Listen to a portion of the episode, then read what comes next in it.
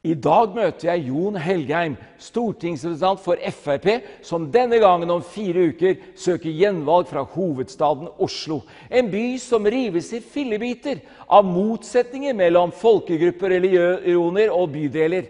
Men Helgheim bringer et budskap om konstruktiv sameksistens, om integrering og snakke sammen på en sannferdig og god måte for å finne gode felles løsninger. Jeg spør han er du den antimuslimen som en del mennesker sier, og jeg tror du kommer til å ha interesse av å høre hva han sier. Denne familiemannen bringer verdier som er sunne, som vi trenger i dette landet. Følg godt med.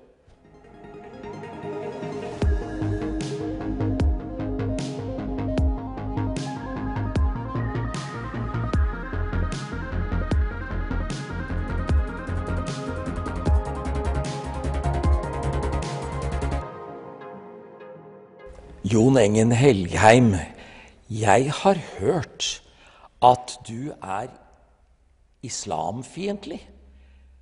Men når jeg har hørt deg selv, så syns jeg ikke det høres sånn ut. Hva har du å si om det? Nei, Da syns jeg du har kanskje lytta bedre enn det mange andre har gjort. Hvis du har uh, inntrykk av at jeg ikke er islamfiendtlig, for det er helt riktig oppfatta. Jeg er ikke fiendtlig mot noen religion. Eh, min oppgave det er å ivareta en del interesser, ivareta eh, innbyggere eh, av forskjellige slag. Og det er mange debatter og diskusjoner som også omhandler religion, som også omhandler islam. De debattene deltar jeg i, selvfølgelig.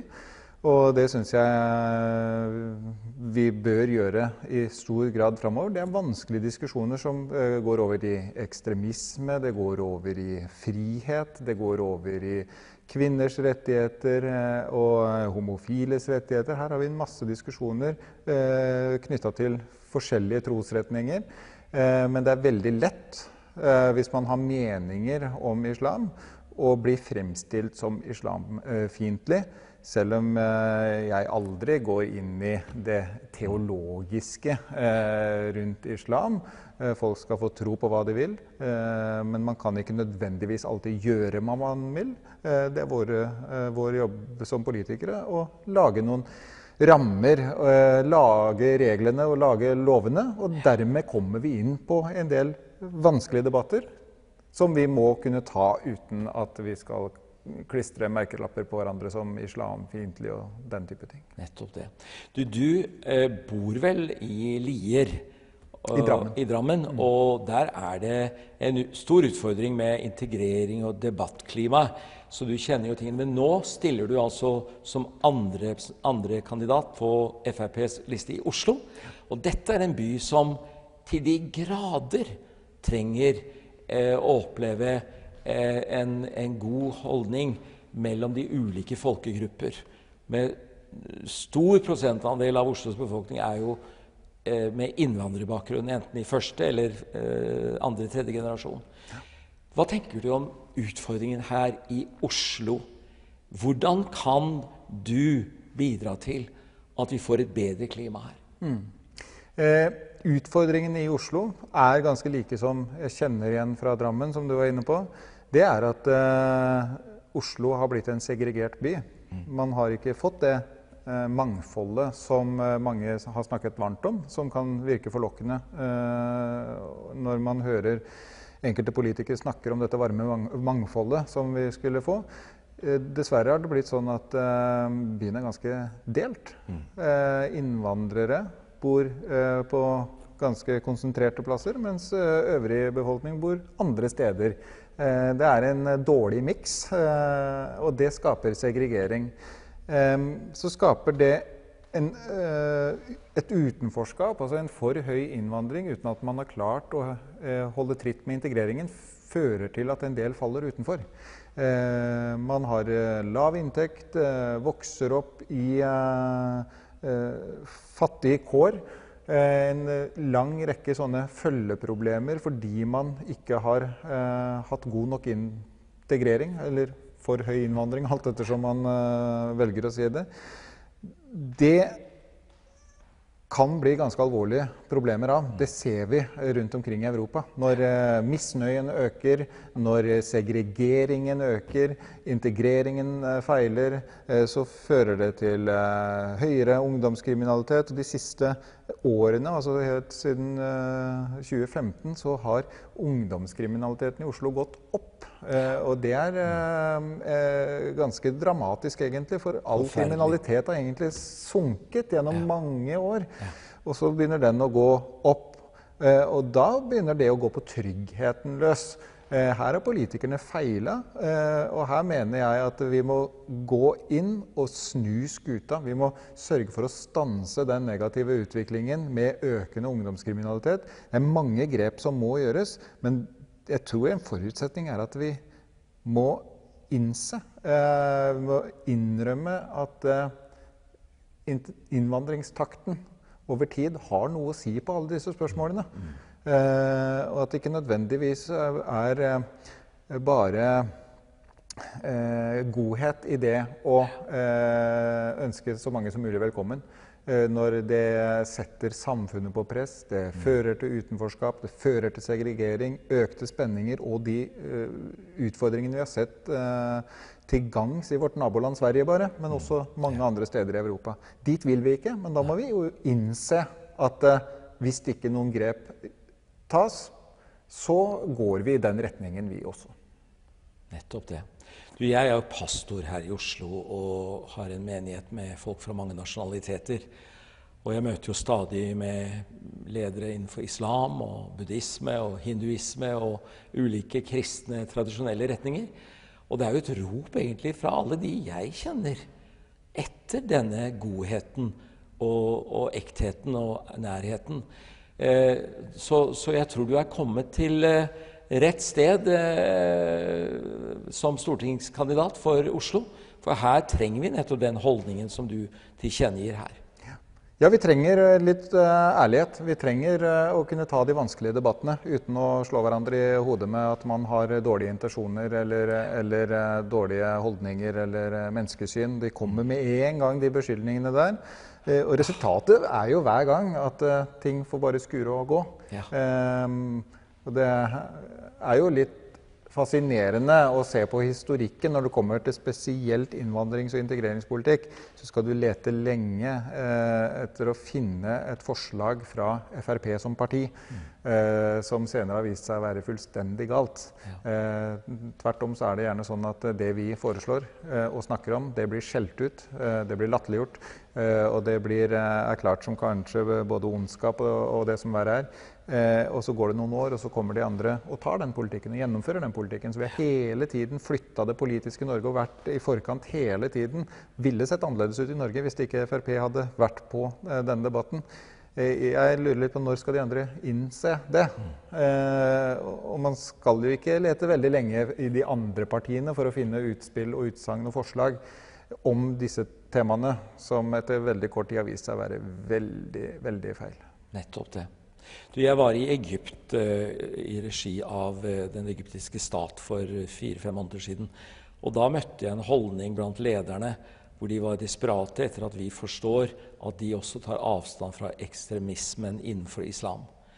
Og eh, Det er jo egentlig noe som jeg tror muslimer Det fins jo moderate muslimer med gode verdier og holdninger. Ønsker nettopp å ha dialog med med deg og andre på Stortinget og i regjeringen om, så vi kan forbedre bedre forhold her. Ja, og det er veldig viktig. De aller fleste muslimer i Norge er eh, moderate eh, mennesker som ønsker å leve sine liv i fred, eh, og som eh, har de samme målene og interessene i livet som de fleste andre. Eh, det er eh, et mindretall som ødelegger. Eh, men eh, man må ikke bli naiv og tro at eh, det ikke finnes de kreftene som vil ødelegge. De ekstremistene som ønsker å jobbe for at eh, Norge skal bli eh, en, få en mer sånn muslimsk tilnærming i det ene og det andre, de finnes. Eh, men de er ikke ledende, og de er heller ikke i flertall. Eh, det er en del oppfatninger, ser jeg jo i forskjellige debatter, om det er i sosiale medier eller hvor det er, så er det jo en del eh, nordmenn som går rundt og eh, tror at alle muslimer er like. De, eh, de har de samme oppfatningene, de har de samme troen, de har de samme meningene. Eh, og de, de vil oss vondt på en eller annen måte. Det er viktig å, å ta litt ord imot, det, for det, det er faktisk helt feil. Ja. Eh, det er kunnskapsløst og feil å si. Eh, man trenger ikke å lete lenge for å finne ut av det engang. Eh, så det er ikke det vi diskuterer.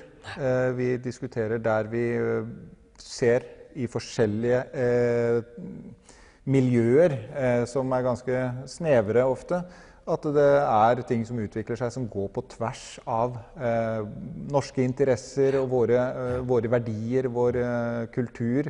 Eh, og Det er da vi får disse vanskelige diskusjonene. og Da må vi ikke være redde for å ta dem. Men det er ingen grunn til å generalisere alle. Ja, Nettopp det.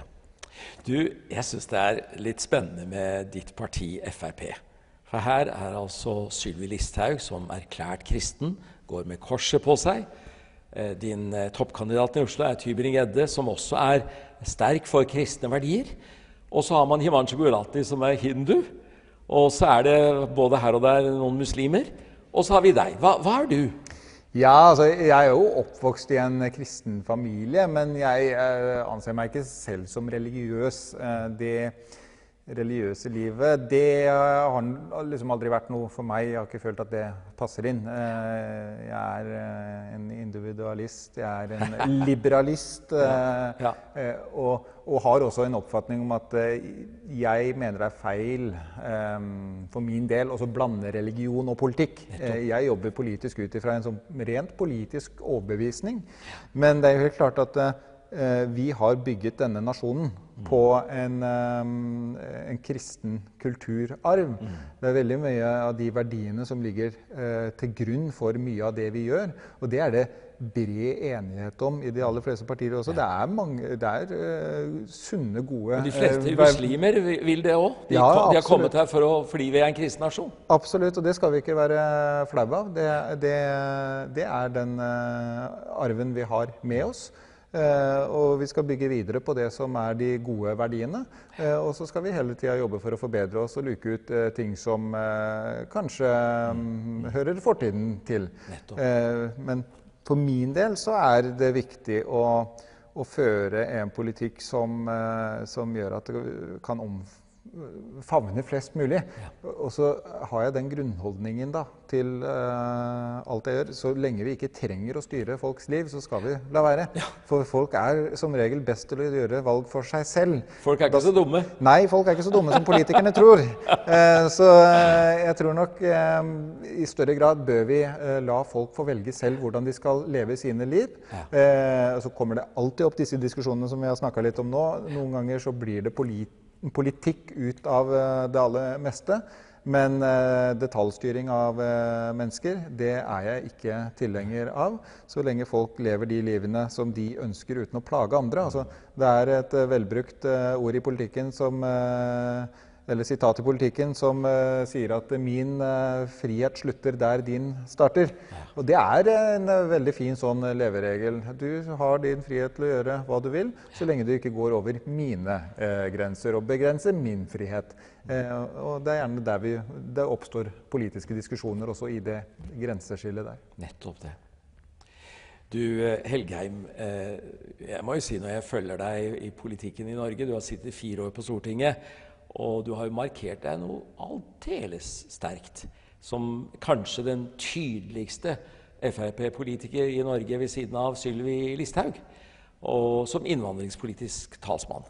Eh, og alltid saklig. Jeg har aldri hørt noe annet enn deg. Men jeg vet jo at du er en familiemann. Jeg hørte noen rykter om at familien din er stolt av deg, eh, både kone og barn. Og det er verdifullt, hva? Ja, det er klart det. Det setter jeg veldig pris på familien min eh, og den støtten som de gir. Eh, Fordi jeg vet at det ikke er en selvfølge. Fordi det kan være eh, belastende for familien at man skal drive med politikk. Og det tar mye tid. Og hvis en i familien skal drive med politikk på det nivået her, så så begrenser det litt uh, hva de andre kan gjøre. Uh, og det at de uh, hele tiden eller Det har aldri vært noe spørsmål. Vi har aldri trengt å ta de diskusjonene. Kan jeg fortsette med dette? Det, er, det har vært At de dytter fram, det er en stor hjelp, altså. Ja, nettopp. Men jeg hører at i storfamilien din så er det Eh, andre politiske oppfatninger enn din i en del tilfeller? Ja, det er det jo. Eh, det er det jo. Altså, vi har jo eh, relativt store familier på begge sider og kommer fra helt forskjellig bakgrunn. Så her er det humanetikere, og det er Eh, SV-politikere, og det er eh, sikkert flere også. Så, eh, og hjemmefra så er jeg veldig vant til eh, tøffe diskusjoner. Når det er en stor søskenflokk, så, så, blir du vant til å argumentere og må stå på krava dine. så det, det, at vi har diskusjoner eh, og, og, kunne takle uenighet, det har jeg liksom vært vant til. Er ikke det avgjørende i vår tid, også på familienivå? Jo, absolutt. Det er jo kanskje der eh, det er det vanskeligste med å være menneske, vel. Å kunne takle, takle uenighet eh, på alle mulige nivåer. Mm. Jeg skal ikke si at jeg alltid eh, gjør det riktig, eller har gjort det riktig. Men. Men man lærer jo alltid, da. Lærer jo så lenge man lever, å prøve å bli bedre til det å ha et godt forhold selv om man kan være uenig. Det er en veldig, veldig stor verdi i det. Meget stor verdi. Du, jeg hadde jo din partileder Sylvi Listhaug som gjest på Hovedstaden på 17. mai. Og da snakka jeg litt eh, ut fra det at kanskje hun ville bli statsminister i fremtiden, og kanskje allerede i år. Men eh, meningsmålingene tilsier vel ikke det ennå, i hvert fall. Men hvis nå skulle skje, drømmescenarioet ble oppfylt, at Sylvi Listhaug er statsminister, ville Jon Engen Helgheim da ønsket seg et sete ved kongens bord? Ja, Det er et uh, godt spørsmål. Uh, man driver jo med politikk fordi man ønsker å få gjennomført det. Uh, sånn at man, man, søker jo selvfølgelig makt, men ikke for enhver pris. vi er litt langt unna en sånn situasjon som du selv sier nå. Men vi får ta et steg av gangen. Ehm, jeg trives veldig godt som stortingsrepresentant. Når man stiller til valg, så er det jo som stortingsrepresentant man uh, søker seg til. Det er det høyeste vervet en nordmann kan bli valgt til? Ja, det er jo det. Og det å sitte i en regjering er jo uh, noe som du mer blir utpekt uh, til av statsministeren. Mm. Um, og er en helt annen rolle.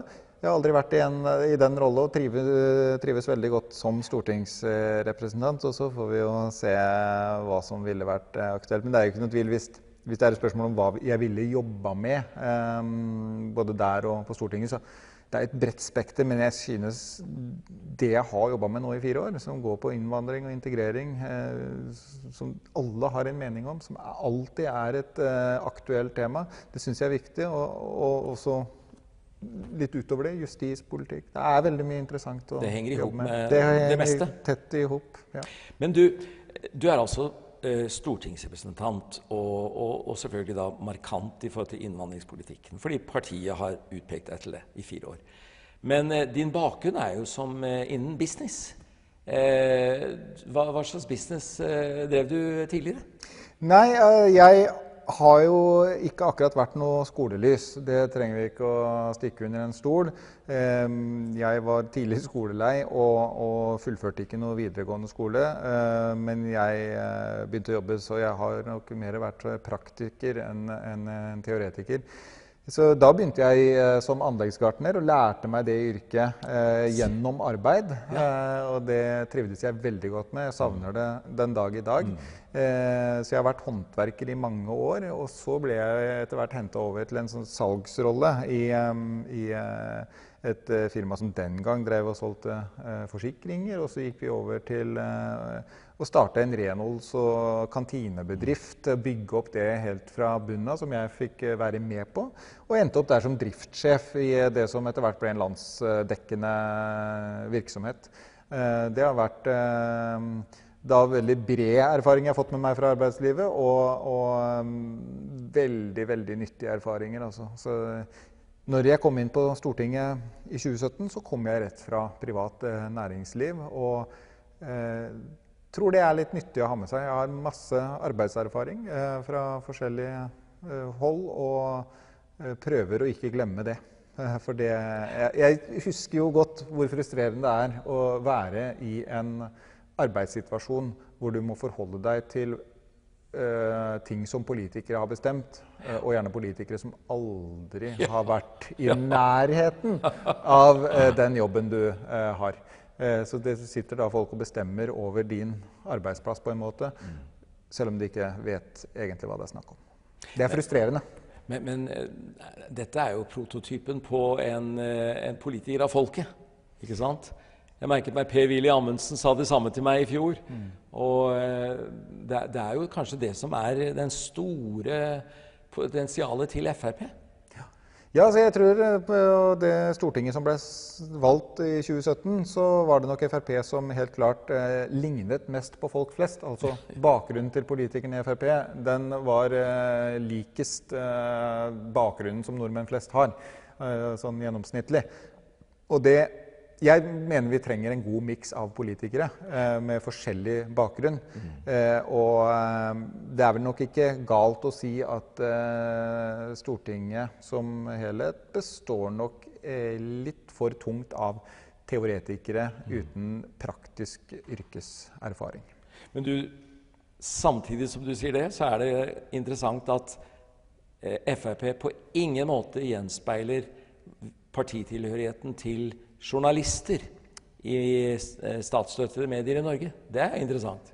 Det er eh, veldig interessant. Så det er uansett eh, statsstøtte eller ikke, tror jeg, så, så eh, ville det vel knapt vært eh, Frp-politikere på Stortinget om eh, journalistene hadde bestemt alene. Og det syns jeg er urovekkende. Vi, vi tåler at man er litt venstrevridd, men det er en ganske dramatisk venstrevridning i eh, norsk presse.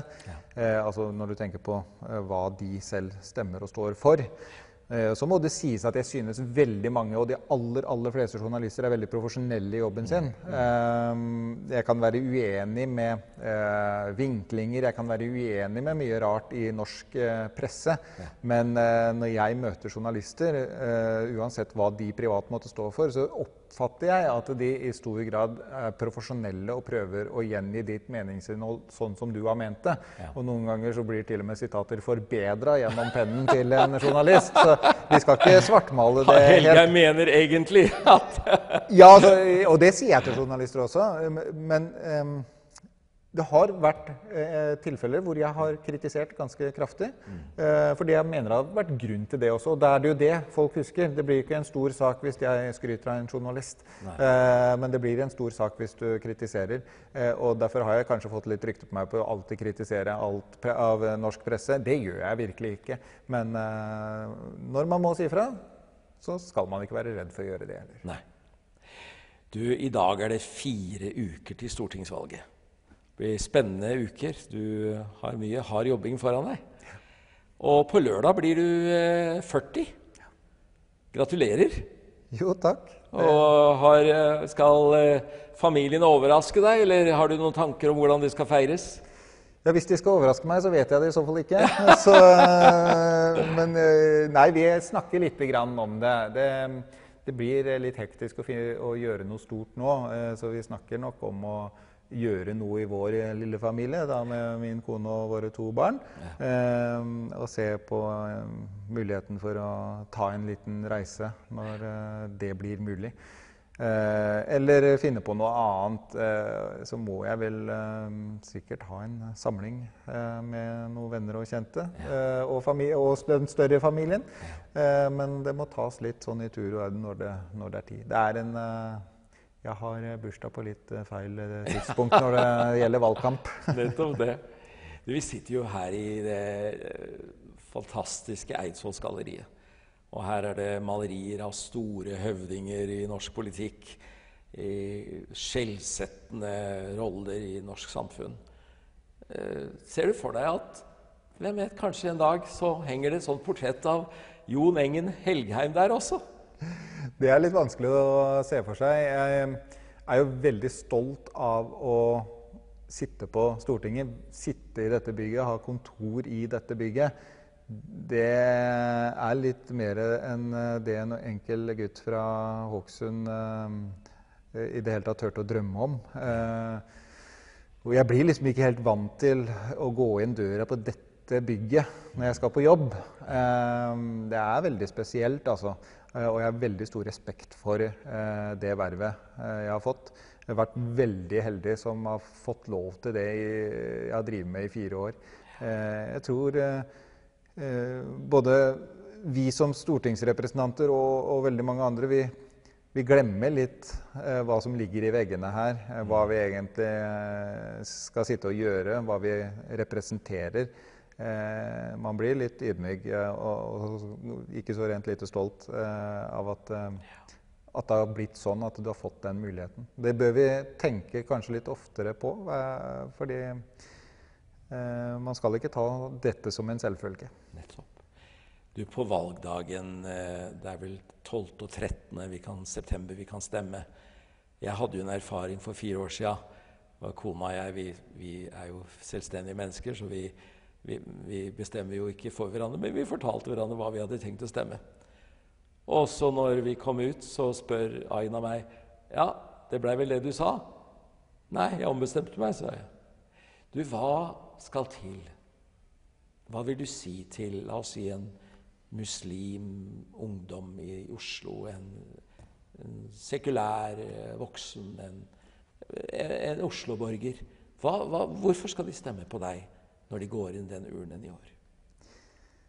Jeg eh, håper jo at eh, flere kan gjøre som deg og, og, ta med seg kanskje Det er sikkert noe du hadde hørt eller tenkt på som, som bikka de siste var jo at jeg, jeg stemte på Frp. Ja? Jeg, jeg, skulle stemme KrF, men jeg stemte på Frp. Ikke sant? Og da var det sikkert noe som uh, har ligget der, uh, og som du har tenkt på, som gjorde at uh, du endra mening i siste lita. jeg håper jo at folk kan tenke på meg som en person som eh, har med seg litt erfaring fra det som kanskje er en gjennomsnittlig nordmann, eh, og som eh, er villig til å ta med seg den erfaringa, eh, selv om det ikke alltid er politisk korrekt. Jeg har ikke gått den samme skolen som alle andre politikere. Eh, jeg eh, prøver å være selvstendig og, og jobbe ut ifra det jeg mener er riktig.